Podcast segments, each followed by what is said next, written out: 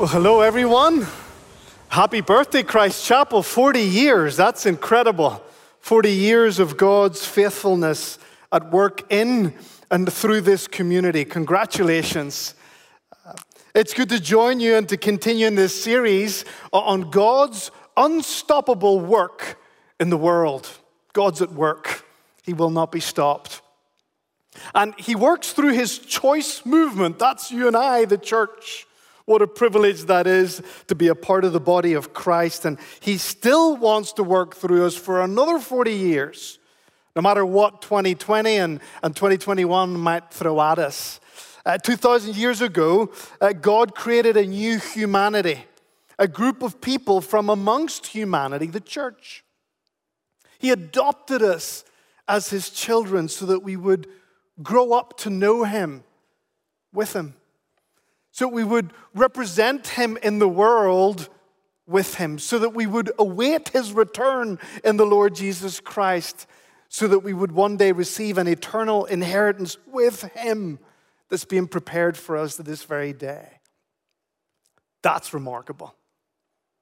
That's worth celebrating. We're 40 years uh, part of a 2,000 year movement. You're part of that. I'm part of that. God is doing a work these days that no man can stop.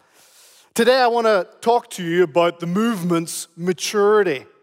The movement's maturity. This is very important to God. It is God's will, like, like that of any father, that, that his children grow up that his children mature. That's, that's my will for my four kids. I want them to grow up to become the, the, the man and the woman that God designed them to be that they would flourish, that they would ripen, that they would blossom, that they would mature. Uh, the Apostle Paul refers to this in, in Colossians 1.28 uh, as become fully mature in Jesus Christ. Fully mature in Jesus Christ. It's very important to God. What does that involve?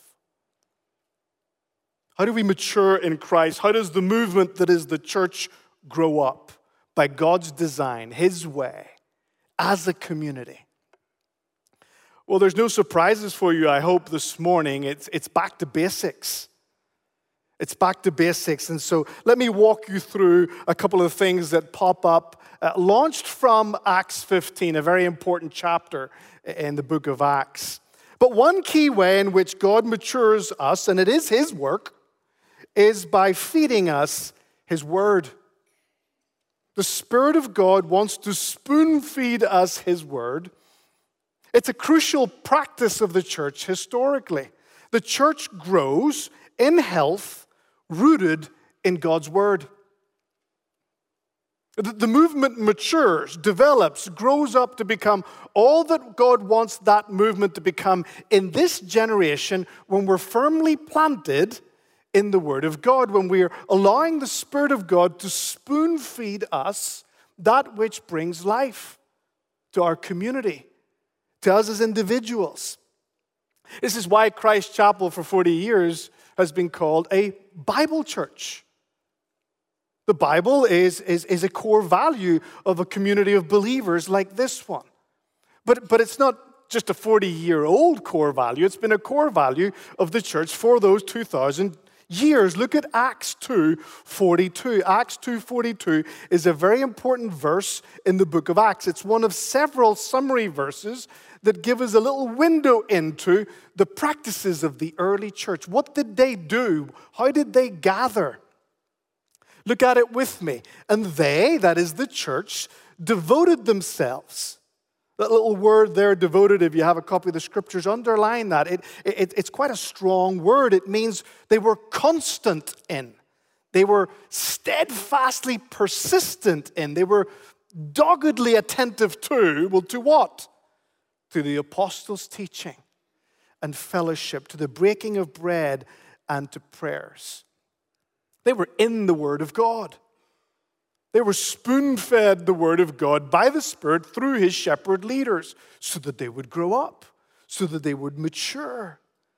They were not devoted to the teaching of any Tom, Dick, and Harry who blogged something somewhere about their feelings about Jesus when they look at the sunrise. or when they have ice cream, or when they sit on a latte. There's nothing wrong with that, but that wasn't their staple diet. Their staple diet was to sit in the Word of God, subject to those whom God had, had gifted for the very task of feeding the flock. As Jesus repeatedly exhorted Peter when he met him by that, by that sea so many years ago. It's, it's a crucial and historic practice of God's people by God's design to gather in fellowship around God's word. That's why we meet in formats like this. That's why there's this section inserted into the order of service when we meet in formats like this the Apostle Paul who, who wrote to young pastor Timothy eh, in Timothy in 1 Timothy 4:13, and he said, Devote yourself to the public reading of scriptures, to teaching and to exhortation. What did he mean by that? He meant open up God's word to God's people, feed them God's truth if you want them to grow up, if you want them to mature. It's why the author of Hebrews in chapter 10 also says, Do not neglect public gathering, as some are in the habit of doing. We need to meet together, and we need to meet together to worship God as a community and to feast on His Word. It's crucial that we do that. Uh, Pastor Cody last week mentioned from Acts 6 a very important point, which is that we're all servant leaders. And we are. Every believer in the Lord Jesus Christ has been called by Jesus Christ to serve him by exerting influence in whoever happens to be around them for Christ's sake. But that doesn't mean that we're all shepherd leaders. God, in his distribution of gifts to the body of the church, has apportioned several spiritual gifts in different directions. One of them is calling shepherd leaders to lead the flock. They were devoted, Acts 2:42 tells us, doggedly attentive to the apostles' teaching. The teaching of the scriptures uh, through, distributed through those whom God had called. God's word will mature you in your sermon notes if you can access them or if you can click a link somewhere and, and, and, access them. You'll see a little sort of line that, that lays out a few of the issues that God's word will do for you. It's not an exhaustive list, there's a few things there. The first thing I've listed there is that God's word will nourish you. It's Jesus in Matthew 4 that says that man doesn't live by bread alone, but by every word that comes from the mouth of God. We have a copy of that. God's word is going to be your spiritual sustenance if you want to grow in Christ. God's word can also guide you. Psalm 119 tells us that God's word is like a lamp to our feet to light the way. It's a very, very dark world before we invented electricity. When it went dark at night, it was dark. And if you had a little light, where were you going to put it if you're wanting to walk out to the backyard? You're going to put it by your feet. I need to see what's there. God's word will guide you, God's word equips you. Very, very well known passage of scripture, 2 Timothy 3 16 and 17, where we're told by Paul that God's word is God breathed. It's the very breath of God, it's, it's inspired by God.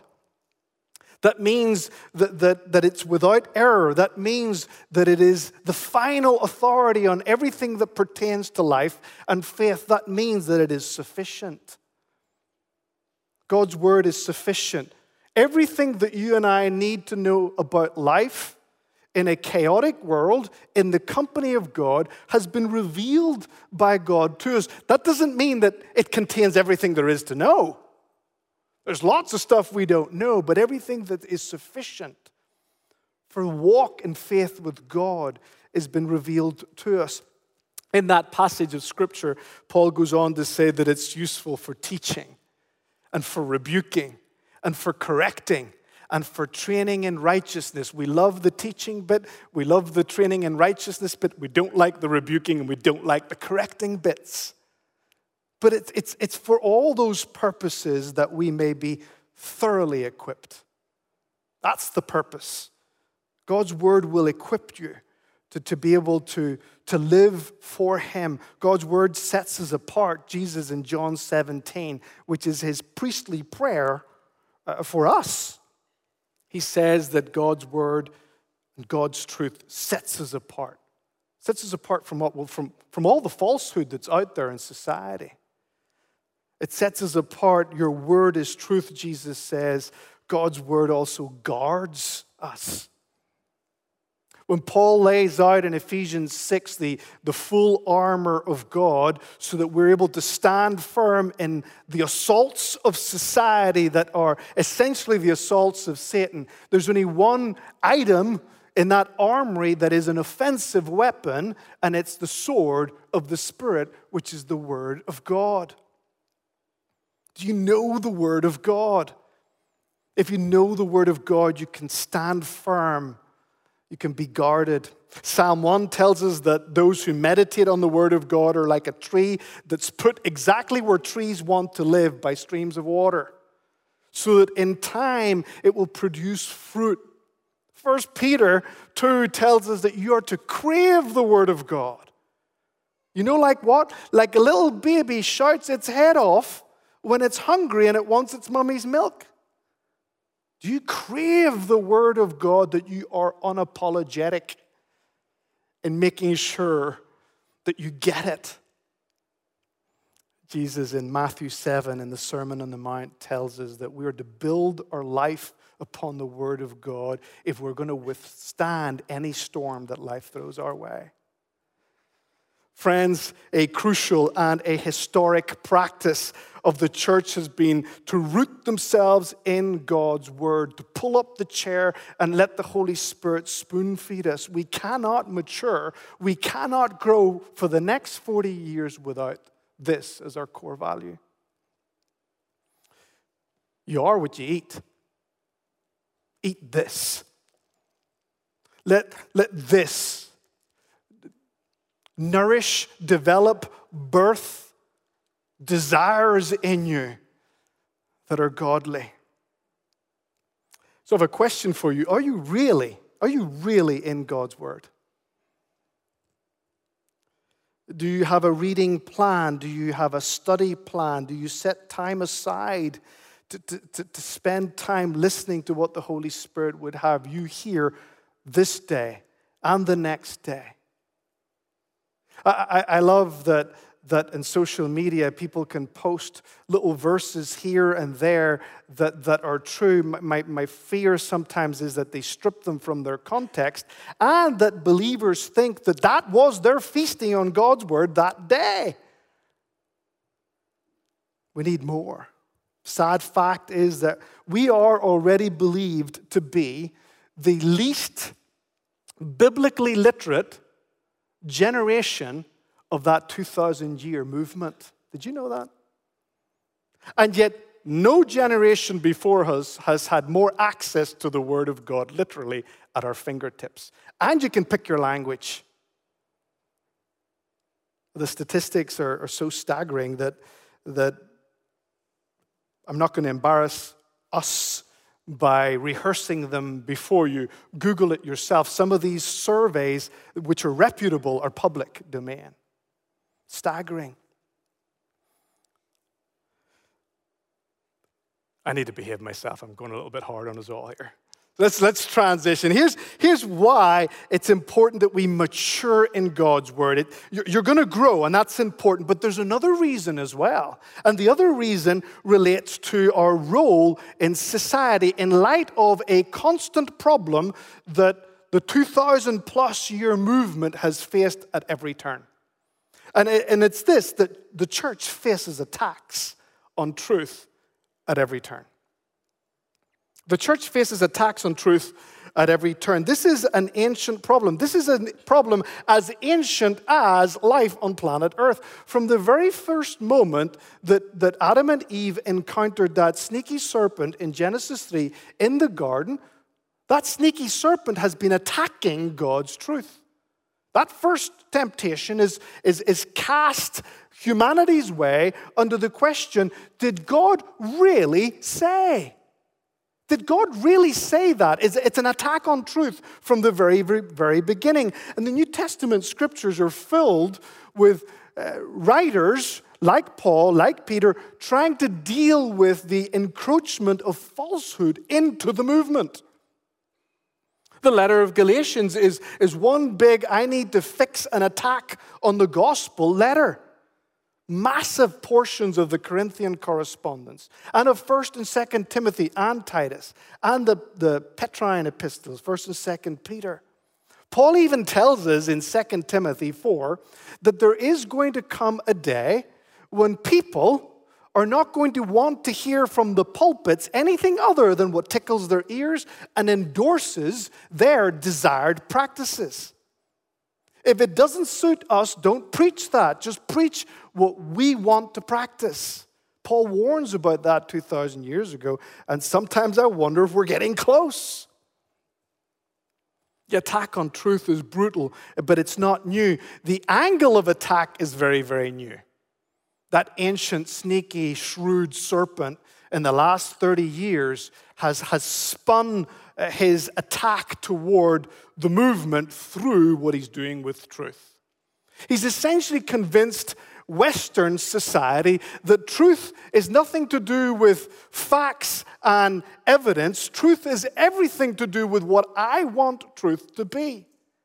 Now, this isn't me making this up. Study this for yourself. If you want to study a little bit about postmodernism, which is the age in which we live, one of its core values is build your own truth and let me build my own truth. And we'll have a happier, more peaceful world if we do that. Let's release ourselves from the shackles of absolute truth. It's just wearing and boring and restrictive to our advancement as human beings. In 2016, the Oxford Dictionary's word of the year was post truth. It, it, it's, it's a phrase that captures where Western civilization has headed toward. Living in a society where we're past truth. Where you get to build your own and I get to build my own. And it, essentially, it comes down to whatever you want it to be, it can be that. And it's everywhere. There's perhaps no other generation in the history of the 2,000 year movement that has needed to be more anchored in the Word of God because of this post truth assault. We're getting some work done in our home, and uh, it's in the master bathroom. And so the master bathroom and the master bedroom are off limits. It's just dangerous because everything's been sort of stripped back and it's very dusty, concrete dust. And so the kids are under strict instructions that they're not allowed to go in there. And one of the practical issues is if they go in there, they trail all the dirt out into our nice dark wooden floor and on into the kitchen.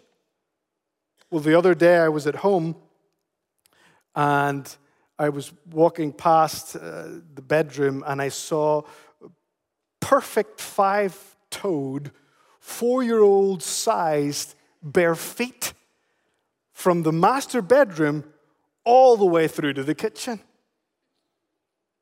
And so I, I called the four year old up and I said, Hey, do you want to come with me here and, and have a look at this? And, and he did. And, and so he stared at these footprints and I asked them, Whose are those?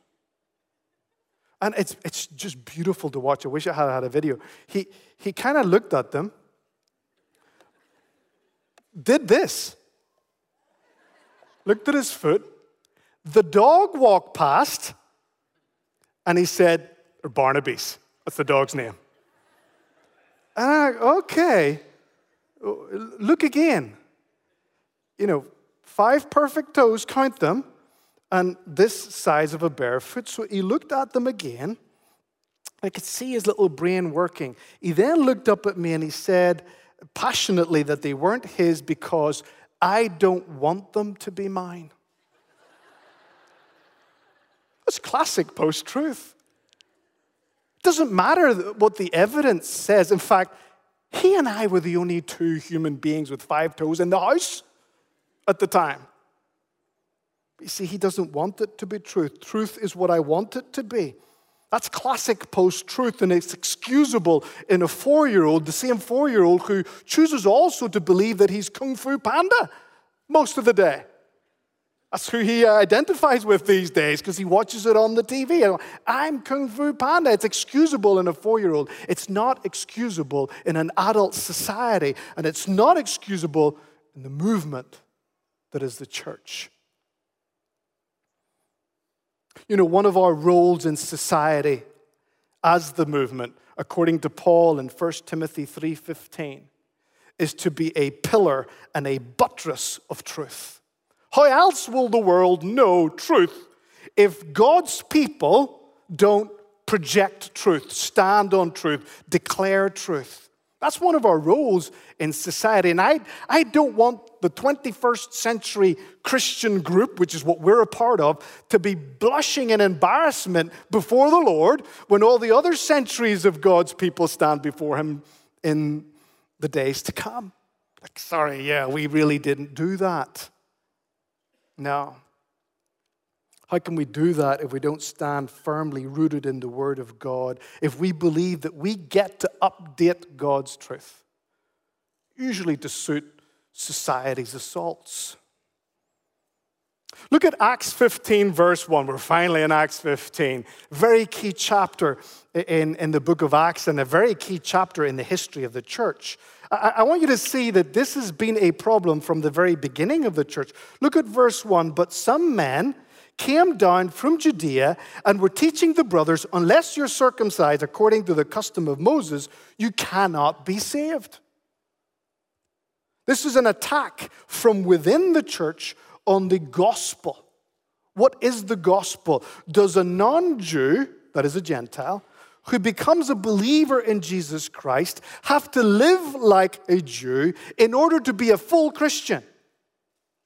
You see, these people had chapter and verse for that kind of teaching from the Old Testament. They hadn't understood it in light of the death, burial, and resurrection of Jesus Christ, but it was an assault on truth nonetheless. How did they deal with it? How did the early church deal with it? It's crucial that we're rooted in the Word of God. it is a constant challenge uh, on the church to, to pursue falsehood, not truth. But, but what process can we follow in order to make sure that we guard the truth? And that's all I want you to see in chapter 15 today. There's a proper process that we have to follow. It's a God designed process, it's His process. And it's this that the church guards the truth via God's chosen order, led by God's shepherd leaders. We guard the truth according to God's process, God's order, and that order includes a system inside of the governance of his local church that heeds, submits to the shepherd leaders whom he has gifted for that very purpose. I know what you're thinking. If you're looking at your sermon notes, you're thinking, boy, we have a whole bunch of text to get through.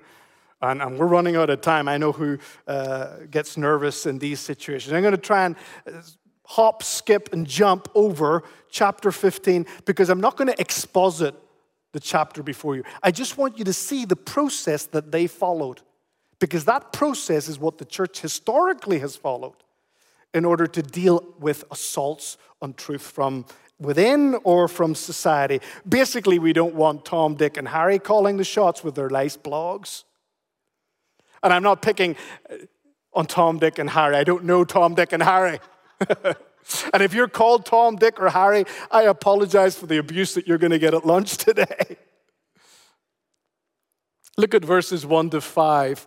There, the Luke, Dr. Luke lays out for us step one in this process, which is the problem is identified. The problem is identified. The, the truth attack is identified. I read to you verse 1 a few moments ago. Let me read a little portion of it that again. Unless you're circumcised according to the custom of Moses, you cannot be saved. It's repeated again in verse 5 in a different way. It is necessary to circumcise them and to order them, that's the Gentiles, to keep the law of Moses. A little group inside of the church is not happy with the gospel that's being proclaimed, and so they begin to teach an alternate gospel. Well, this doesn't sit well with who? With those who know the gospel, those who are firmly rooted in the Word of God. You can't detect falsehood unless you're sure of truth. So Paul and Barnabas detect it. Look at step two, verses 6 to 21. The shepherd leaders, they discuss, they decide on the matter, and they do so based on God's word. They know God's word. They've been called by God to teach God's word. And therefore, they're the ones who are going to carry out step two.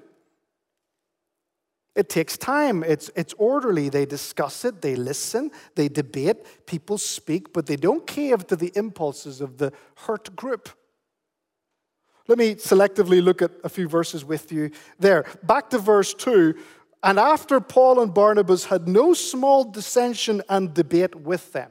So we're in Antioch, where this emerged. And this group has taught this falsehood. Paul and Barnabas, because they know truth, they say, No way. That's not going to happen. So they take them on. But it's not resolved. So the next step is that Paul and Barnabas are appointed to go up to Jerusalem. To who? To the apostles and the elders about this issue. Barnabas and Paul submit themselves to the local leadership of the church in Antioch to then go up to the local leadership in the Jerusalem and church to, to deal with this issue. And so off they head. Look at verses 6 and 7. The apostles and the elders were gathered together to consider the matter. The apostles and the elders considered the matter.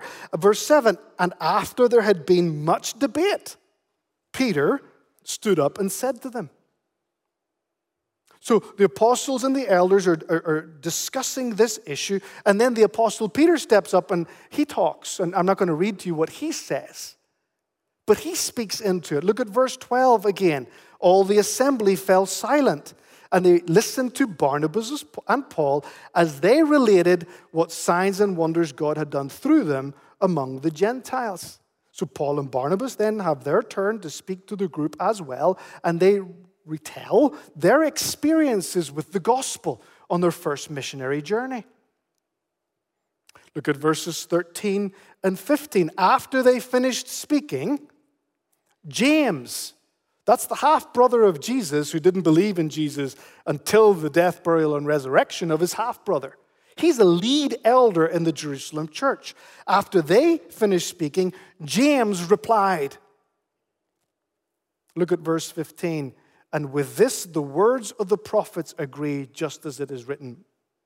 What James is saying there is the word of God is what we need to filter this issue through.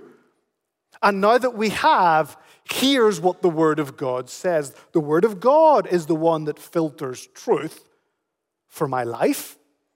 Not my life filters the Word of God to suit me. So we've looked at, uh, at the problem being identified, step one. We've looked at the shepherd leaders discussing and debating and filtering this issue through the Word of God. That's step two. Look at step three, verses uh, 22 all the way through to the end, really, but I only have verse 29 in there in the sermon notes for you. The shepherd leaders present a practical way forward. A practical way forward. They take God's Word and they apply it. Very, very quickly, look at verse 22. Then it seemed good to the apostles and the elders and the whole church to choose some men from among them and send them to Antioch with Saul and Barnabas. They sent Judas called Barsabbas and Silas, leading men among the brothers, with the following letter. So we've got to write a letter here, and we've got to send it out to the churches. We've got to lay out our decision because we have spoken and this is good. And so they pick the right people to represent them and to distribute this letter. Then in verses uh, 23 and, and all the way down to 29, we actually have the letter. And it's extremely practical, but several things are highlighted. The brothers, both the apostles and the elders, to the brothers who are of the Gentiles in Antioch and Cilicia, greetings. Since we have heard, we listened, we heard the issue. Since we have heard that some persons have gone out from us and troubled you with words, unsettling your minds, although we gave them no instructions, it has seemed good to us. We heard, we listened, we deliberated upon it, and now it seems good to us, having come to one accord, to choose men and to send them to you with Barnabas and Paul, men who have risked their lives for the Lord Jesus Christ. We have also sent Judas and Silas, uh, who will also tell you these same things by word of mouth, not just a letter, but actually in person. For it has seemed good to who? To the Holy Spirit. It doesn't seem just good to us. This is right in keeping with God. It seems good to the Holy Spirit and to us to lay on you no greater burden than these requirements. And then verses 20, verse 29 essentially lays out some very practical applications for the churches concerning the shepherd leader's deliberation on the issue. There's lots there. This is a key chapter. All I'm wanting you to see for the purposes of the movement maturing is that there's a pattern laid out for us here. This first church council is, is a template that all church councils have followed since. Identify the problem. The right people deliberate upon the problem. And then they present practical applications for that for the community of faith. So, after all that, Jonathan, what is it you're saying? Wrap this up for us. Well, if you've joined the movement, if you're a believer in the Lord Jesus Christ, you're part of his choice movement. And if you're not a believer in the Lord Jesus Christ, I'd love to talk to you. I'd love to help you join the movement. And I know if you're watching online that other pastors would like you to reach out to them. Just reach out. But if you've joined the movement, here's all I want you to do. I told you up front, it's, it's very, very basic. I want you to study God's word personally and submissively in order to mature. I like to do a little bit of handiwork around the house. I'm a bit of a DIY guy. I'm not very good, but I like it. And over the summer, one of the things I've really enjoyed doing is rolling up my sleeves, digging a few holes, and getting muddy and wet with the sprinkler system. Now, you've got to understand that where I come from, we have a sprinkler system that's already installed and it never goes off from the heavens. I'm not that used to the in the ground version of it, but I love it. I personally enjoy uh, just figuring it out. And, and, and I devote a lot of time to it. I've matured substantially in my understanding of Texan sprinkler systems. Saves me a lot of money as well, I think. Because problems do crop up. They're quite complicated little systems, you know. There's zones, and they're all connected. And it's all based on water pressure, and I hated physics in school. And the worst is that they're all activated by electric wiring that's color coded, and I'm colorblind. You can see how messy this personal joy of mine DIY project can quickly become. And so there has come points when I have to what? Call in the expert. Get the guy who knows the stuff better than I could ever know it and sit under him. So I enjoy it personally but I also enjoy it somewhat submissively. We have to study God's word personally. Eat, feast at God's word for yourself. Read it, study it. Make sure that you're devoted to it. Make sure that you study it not according to the post truth way, not according to the, you know, I wanted to say what I wanted to mean because it suits what I want. Don't put words in God's mouth. You will stand before him because of that. Let him speak. Let him do the rebuking and the correcting bit, right? The bits we don't like. But when you do so, make sure that you study God's word also submissively.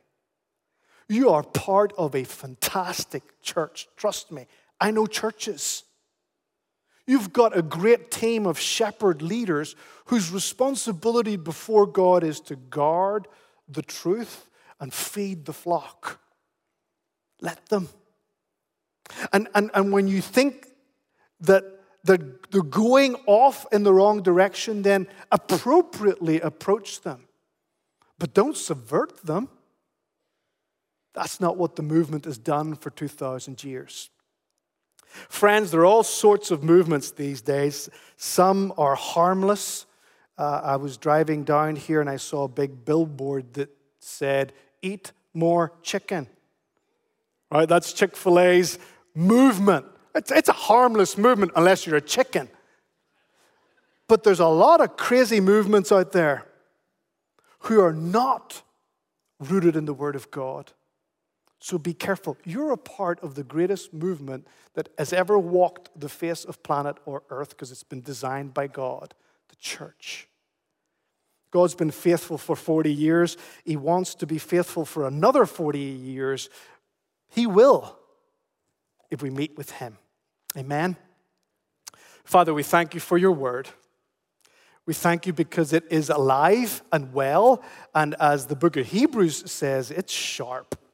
It cuts right through to the bone. Lord, I pray that as we go into our week and as we finish off 2020 and head into 2021, that we will be for another 40 years a people who are rooted in your word and subject to your great local church leaders. Amen.